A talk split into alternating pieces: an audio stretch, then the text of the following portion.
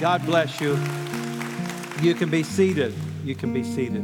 Well, today uh, we're going to talk about the third sermon in the series that we're in called Too Busy Not to Pray. And in this series, we've been looking at some great prayers from the Bible. The first week we looked at what I called a prayer for success. We looked at the prayer of Jabez and learned how that he prayed for his relationship with God just as much as he did for his problems that he faced.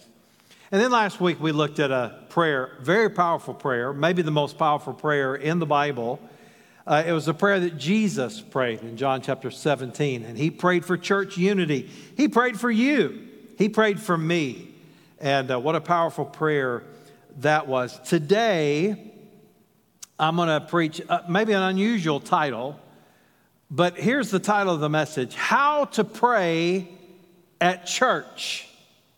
Now, when I say that, I don't mean that you are to come up on stage and pray in front of everybody. That is not everybody's cup of tea. I get that. How many of you used to go to a church where they would call a deacon or an elder or someone from the congregation to come to the platform and pray? Anybody ever went to a church like that? Some of you, okay.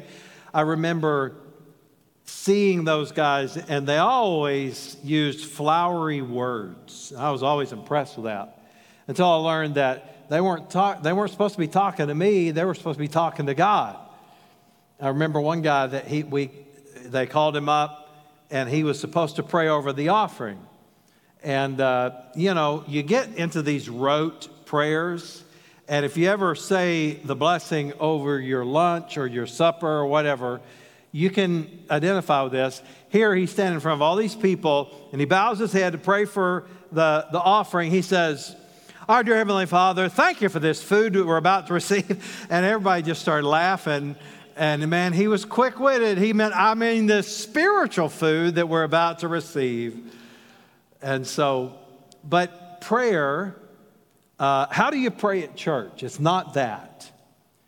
We're going to look at a psalm today that was written for the dedication of the temple. The temple in the Old Testament, that would be like the church in the New Testament. So the temple is where they went uh, to do their religious ceremonies. They went for their offerings and their sacrifices and, and, and so forth. And so this prayer was written by King David. And if you know much about his life, you know that David had a strong desire to build the temple there. They had the tabernacle, which was temporary, it was a tent. It was able to be moved, but the temple was permanent and it was magnificent. And David wanted to build the temple, but God told him, He said, You're a man with blood on his hands. And what he meant by that is David was a great warrior, but he killed a lot of people as a general. And uh, God said, No, your son Solomon will build the temple. And so what David did was he prepared, he gathered gold and timber and, and all the stuff that they would use to build the temple. And if you go study it and look it up, the amount of gold and etc., the materials that David prepared, that's the word, prepared for Solomon, was in the billions of dollars in value. Billions. And so David wrote this psalm as he prepared for the temple, and it was literally sung when the temple was dedicated, okay? And so I want you to get in your mind here that David prayed this prayer about going to church. He prayed this prayer about how we're to behave, what we're to ask of God when we go to church. Now, some people, when they go to church, are looking for some entertainment. Nothing wrong with being entertained. Some people are looking for a certain style of music. Some people like our style. Some people like more of what I would call a high church style.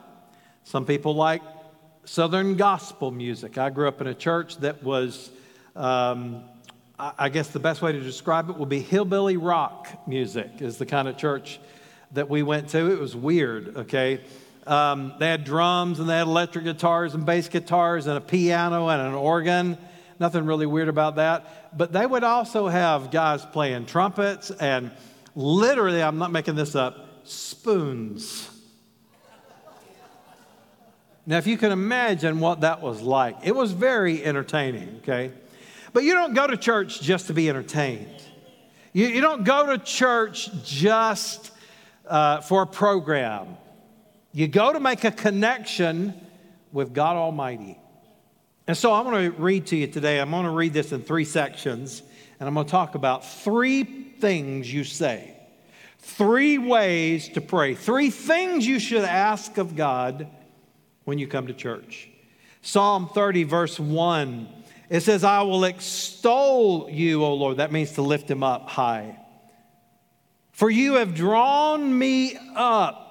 Very interesting word. I'm going to describe what it means in a minute. And you have not let my foes rejoice over me. In other words, you haven't let me be defeated. O Lord my God, I cried to you for help, and you have healed me.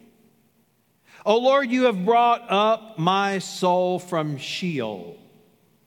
That is an Old Testament word that refers to the grave or the place of the dead. Some people may translate it as hell, but it's referring to the grave. You restored me to life from among those who go down to the pit. Anybody ever been to the pit? I'm not talking about the pit of hell, and I'm not talking about the grave. But have you ever just had a day and at the end of the day you say, Ain't that the pits? We used to say that when I was growing up. That may not be a popular phrase. I, it just dawned on me as I was talking about that. Some of you may never have heard that before. That's why you're sitting there not reacting to my wonderful joke. It says, Sing praises to the Lord, O you his saints, and give thanks to his holy name and the, the verse that we just read a moment ago. For his anger is but a moment, his favor is for a lifetime.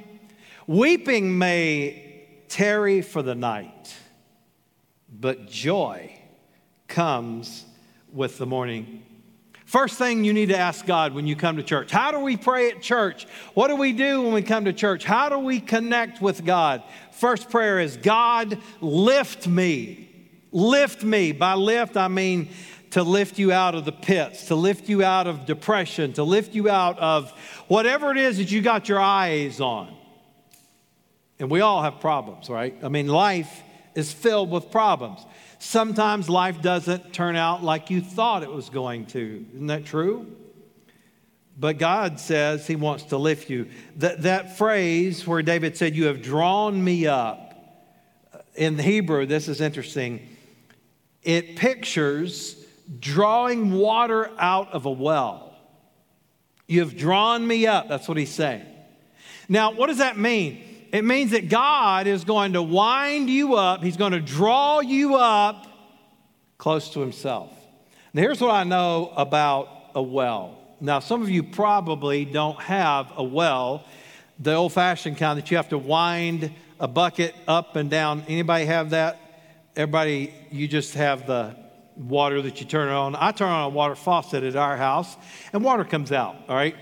But my great grandmother, in fact, a couple of my great grandparents, had wells that you wind up. You'd put a bucket in it and you'd wind it up. And I, as a kid, would go and play with that. I would uh, draw water up out of a well. Here's what I know about drawing water out of a well. Remember, David said, Lord, you have drawn me up. Here's what I know Drawing water out of a well, number one is intentional, number two is continual, and number three is gradual. When God says He's going to draw you up, it is going to be intentional. And not just intentional in what I ask Him for, but it's intentional what I'm going through. Why? Because God wants to draw me up. Sometimes you have to go through something in order to get somewhere. You know what I'm talking about? Okay? You can't get to where you want to be without going through something. Those that run a race, uh, this weekend we saw, some of you are into this, we saw the NFL draft. And I followed that just a little bit. Um, and, and these young men, a dream come true for them. You know what they've done? That They wanted to be drafted. They wanted to play in the National Football League. And do you realize that to a person, every single one of those young men that were drafted this week Every single one of them went through a lot. They went through two a day practices. They went through coaches yelling at them. They lifted weights in the off season. They ran. They did exercises that a normal person wouldn't even think about doing. Why? Because they realized they had to go through something to get somewhere. And so God, He draws you up, but it's intentional and it's continual. Uh, let, let, let me show you what we used to do. We would wind and wind and wind and wind. You drop that bucket down and you'd fill it with water and you'd wind and you'd wind and you'd wind. You know what it was? It was continual. You know what God does in your life? He's going to continually, if you'll let Him, draw you up. Isn't that a beautiful picture? But this is also what I've learned about a well and drawing up water it's gradual. Sometimes you ask God, lift me up, and you don't think He is, but He is. But sometimes it's gradual. Keep trusting God. So, how does God lift you up when you pray that prayer? When you come to church, God, lift me. You do it through praise. He says, I will extol you. You, you focus your attention on God. You see, here's the thing about coming to church it's not just about listening to a message, it's about a family, it's about serving, it's about being involved, and, and there's so many things that go along with being a part of the church. The Bible talks about a family, it talks about the church as a building, it talks about the church as a body, it talks about the church as a flock. In other words, you don't do it alone, you're part of something. And when you come to church, that's why can you watch it on YouTube? Of course you can, and you can get a blessing. But let me tell you what happens. The Bible says that the Holy Spirit, there's two places He dwells. He dwells in your life, in your heart when you get saved. But the Bible also teaches that He dwells in the church. Do you remember what Jesus said? Where two or three are gathered together, there will I be in the midst. Do you know why you don't get as much listening to something on a podcast or watching something on YouTube? Those are wonderful things. And I thank God for modern technology. But you know why it's different when you come to church? Because the Spirit of God is here. And there's something that He does to you, listen, to draw you up. And that's why we come. The Bible says in the New Testament, we go to encourage one another, to spur one another on to good deeds, to lift each other. You do it through praise. You do it through restoration. He said, You restored me to life. Allowing God to lift you, to draw you, to convict you, to, to launch you to where He wants you to be, and then mostly through grace. His anger may endure for the night, but joy comes with the morning. Isn't that beautiful? God wants you to know that He wants to lift you, and it's through His grace. Weeping may endure for a night, but here's the point it's just overnight. It's just overnight. Whatever you're going through, just overnight. That's all it is. You ever have an overnight guest that you didn't really want at your house? Well, good news, it's just overnight. When our oldest daughter, Brittany, she's 33 now, but when she was 13 years old, uh, she brought a bunch. I, when I say a bunch, I have no idea how many it was. Uh, of her friends, they were mostly 13 year old girls, okay? And they were at our house. And, um, you know, as a man, uh, you don't know how to handle 13 year old girls at your house, okay? Because at one minute they're giggling and the other minute they're crying. I, I, don't, I can't, I don't understand, all right? But she had a bunch of her friends there and they were all giggling and doing what 13 year old girls do, I'm not sure. But uh, I was there at the house and Brittany, with all of her friends, she came up to me and they were kind of giggling, looking at me. And Brittany said, Dad, I said, Yes. She said, My friends think you're weird. and I didn't miss a beat. And I looked at her, I said, Oh, baby, that's only because they're stupid. I swear to God, I said that, okay? Now, some of you are saying, I want that man's book on raising kids, all right? And I do have one, okay, by the way, but uh, we're just about sold out of them. Uh, but nevertheless, the point that I'm making there, those 13 year old girls, I didn't know how to handle all of them. But you know what? It was just overnight. It, it was just for one night. And in the morning, when all their parents came to pick them up, joy came in the morning. Now, those of you the kids that have hit those years, you know what I'm talking about. But can I tell you this? Your weeping, your pain, your problems, your trials, they're only overnight guests. That's all they are. And weeping may endure for the night, but thank God, joy comes in the morning.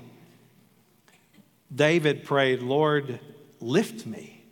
Lift. When you go to church, you should pray that. 2 Corinthians 4:17, for our present troubles are small and won't last very long, yet they produce for us, listen, a glory that vastly outweighs them and will last forever.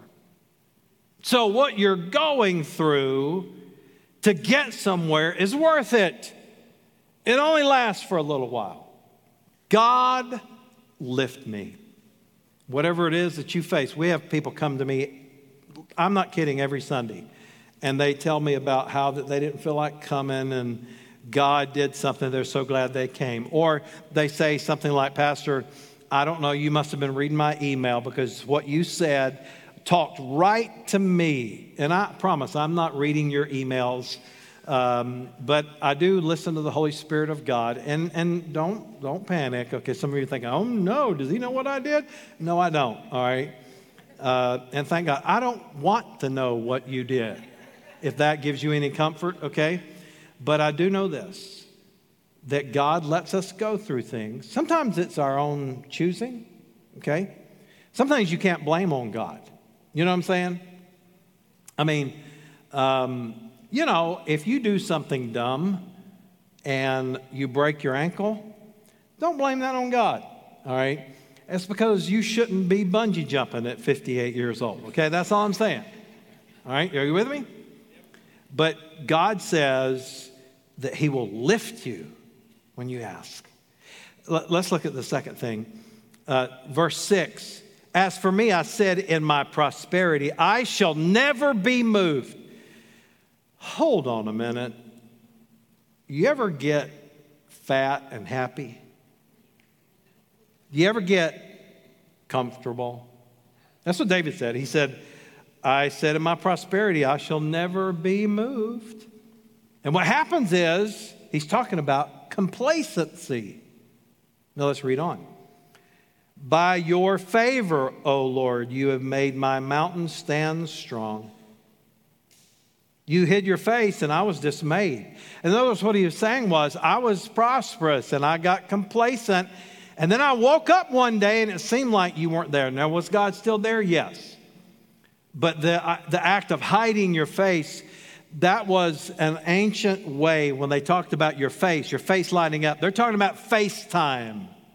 FaceTime. And, and I'm not talking about the app that goes on your phone, right? But if you ever noticed that FaceTime is really important?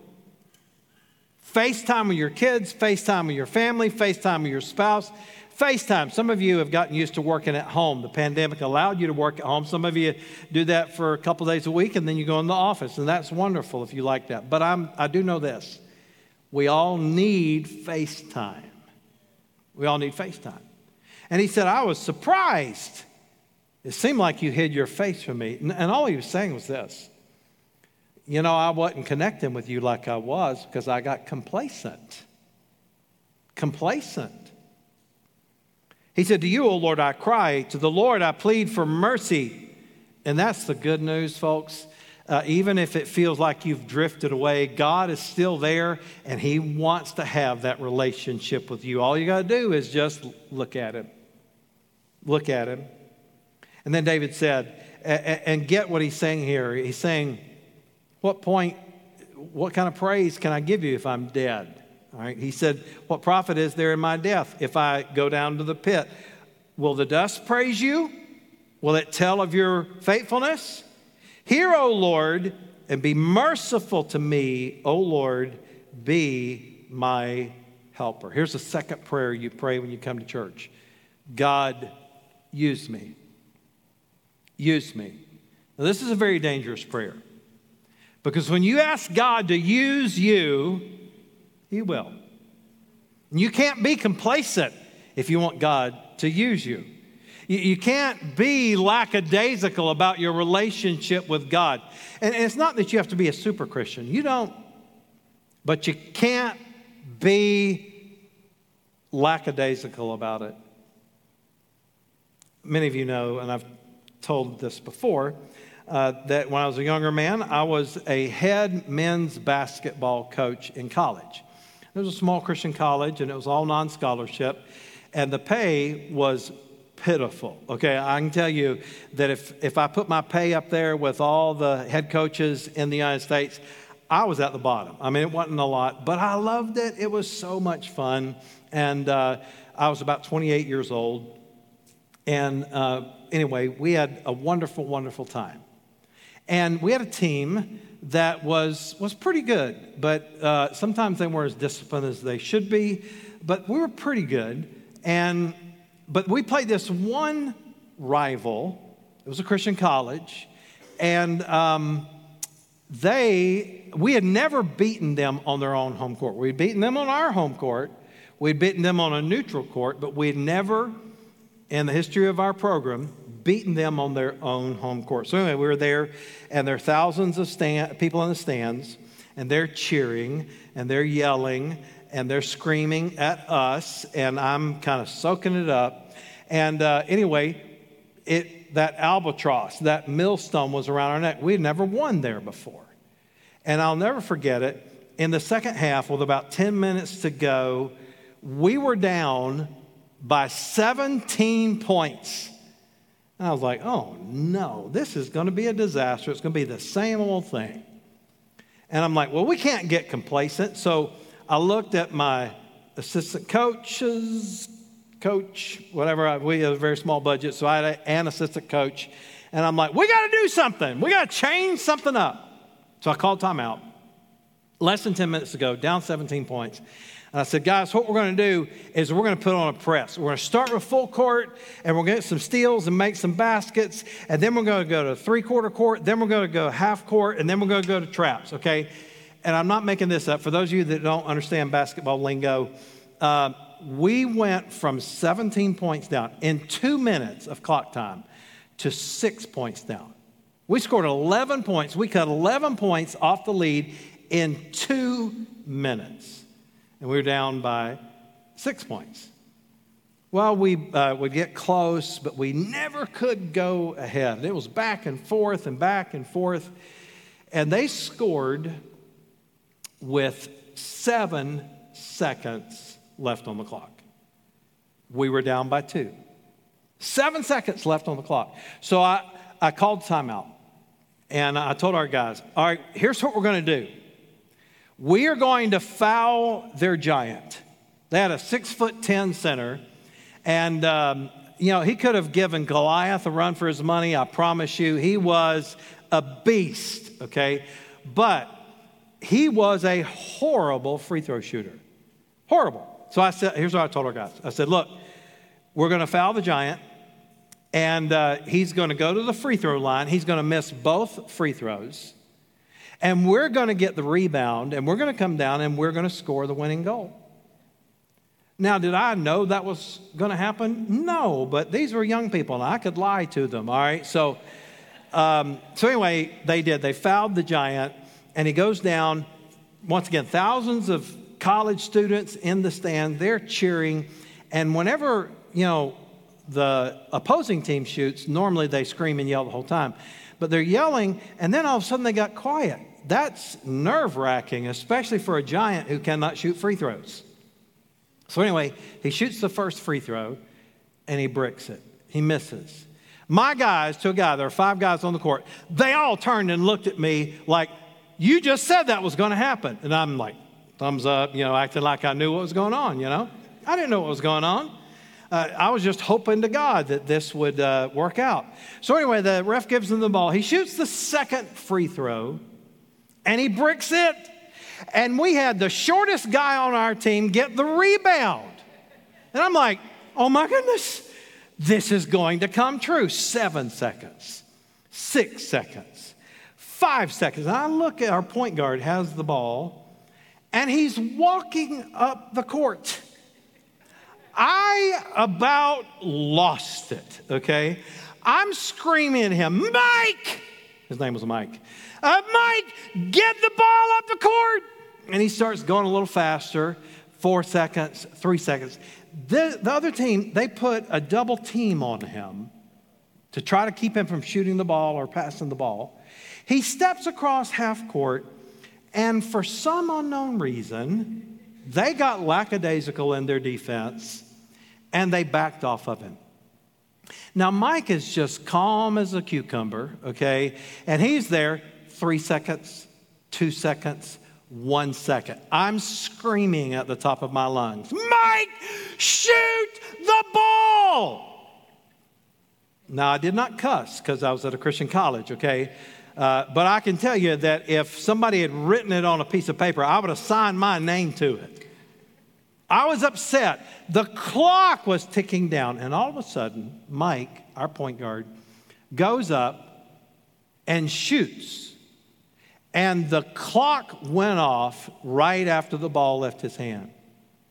I don't know if you've ever been in an environment like that, but there were over 3,000 students that were in the stands, and they had been screaming and yelling and taunting up to that point, and all of a sudden, it got dead quiet.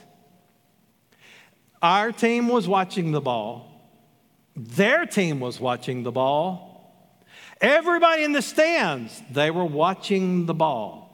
And because these were two Christian colleges, everybody was praying, Oh God, please let that ball go in if you were on our side. And oh God, please don't let that ball go in if you were on their side. And in a matter of just less than a second, we were going to find out who God loved more, all right? The ball, it reaches its arc. You can literally hear a pin drop in the gym. Thousands of students. The ball begins its uh, descent on the way down. I'm looking and I'm praying, oh, dear God, please let this ball go. We've never beaten them before. We were down by two points. We shot a three point shot. The ball gets closer and closer and closer. And I'm not quite sure, but I believe that I saw an angel grab the ball and put it through the net. Everybody in the gym, except for my team and our fans, everybody in the gym was like, oh my goodness, they were flabbergasted. They thought there's no way that they beat us. They never beat us before on our own home court. And I will tell you this that somewhere on the internet, there is evidence that proves that not only is my story 100% true and accurate, but it also shows a man who would eventually become the pastor of this church dancing on their logo at half court and pointing at the crowd. Yeah, like that. Now, that's not a very Christian thing to do, okay? But it happened, and I promise you it happened just like that. And here's my point David said, Lord, use me. If you're going to be used by God, you can't be lackadaisical. Listen to what Proverbs 132 says. The complacency of fools will destroy them. Do not be complacent. Do not sit back and not be involved. Do not say, Well, I can do that later. One of these days I'm going to get around to it. One of these days when the schedule frees up. One of these days when the kids quit playing baseball. One of these days when the uh, kids get out of school. One of these days when I retire. The complacency of fools destroys them. When you come to church, what do you pray? You pray, God, lift me. You pray, God, use me. David was reminding himself that he had to serve God now. It's not appropriate to wait because no one is promised tomorrow. Life is fleeting.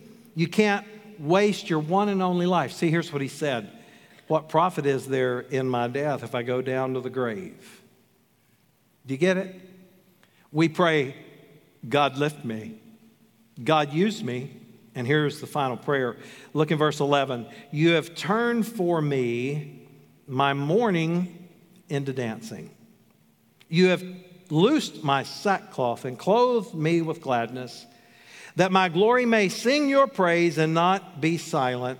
O Lord my God, I will give thanks to you forever. The last thing you pray is this God, change me. God, change me. You see, dancing is an outward expression of an inner change, of an inner experience, of an inner feeling, dancing. And there has to be change when you come to church. How do you get change? Well, you listen to the Word of God. And not just listen, the Bible tells us in the New Testament that if you're just a hearer of the Word and not a doer of it, there's no point in that. So you hear it, but you do it. You hear it, but you respond. You listen and you obey. God, change me. Exodus 15 20. Then Miriam, the prophetess, that was the sister of Moses and Aaron, the sister of Aaron, took a tambourine into her hand and all the women went out after her with tambourines and dancing. Don't you love that? That doesn't mean that we're going to have a tambourine section next Sunday, okay? But what I'm saying is this uh, ask God to change you. 2 Samuel 6:14, I love this. And David danced before the Lord with all of his might. What did David say in Psalm 30? That my glory may sing your praise. The word glory refers to David's soul. In other words, he sang God's praise with his whole being. It was rational. You think about your relationship with God, you think about what the Bible says. It's rational, but it's also emotional. Do not be afraid to express your emotions. I realize some of you are more expressive of your emotions than others. Some of you can cry at a cat commercial and uh, just feel bad all day because of the little kitty cat that you saw and that horrible song about in the eye, or whatever that is about. I'm not sure what that is. But then others of you are like me that you see that same commercial, and even though you love animals, uh, you go, uh, that's a bit much, Sarah, okay? That's a bit heavy handed, all right? Um, but you can be emotional. Express your emotions to God. You can be physical. That's what your soul is, by the way. It's all these things. It's physical and it's volitional, in other words, willful. So here's what it tells me is that you can choose this. You can choose to praise God. You said, Well, I don't feel like it because I was okay before we left, but the kids got in a fight in the back seat of the car, and my wife was yelling at me for not helping her. She said that uh, I'm just sitting around uh, looking at the draft while she's getting the kids ready. And uh, she was not very nice to me on the way to church. Or, I'm just saying, okay, is all I'm saying. But my point is this you can choose. You can choose to focus on God. When we come to church in God's presence, we're to pray for God to lift us, to use us, and to change us. Heavenly Father, I pray that you would do that today. For everyone in the room today, I pray that you would lift them. God, lift us out of depression. Help us to get our eyes on you. Help us to realize that our problems, our pain, it's only an overnight guest. God, we pray that you'd use us. What profit is there if I go down to the grave, I can't praise you from there. I can't serve you from there. So I must be used now.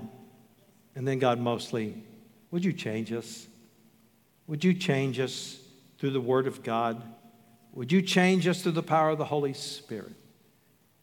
Now, before I finish my prayer, I wonder if there's someone today that say, Pastor, I need change. And the change you need is to receive Jesus Christ as your Savior. Then I want to encourage you to pray something like this Dear God, I believe Jesus is the Son of God, that He died on the cross for me, and He rose from the grave. And I am giving you my life. I'm saying yes to you. I'm asking you to save me, to forgive me, and to change me. You can pray that prayer today. If you prayed that prayer in the room today, fill out the next step card and check that you pray to receive Christ. Online, make sure that you check that at the bottom of the screen today and take your next step. And Lord, I pray that you would change us today. Let us know your power. In Jesus' name I pray. Amen. Amen.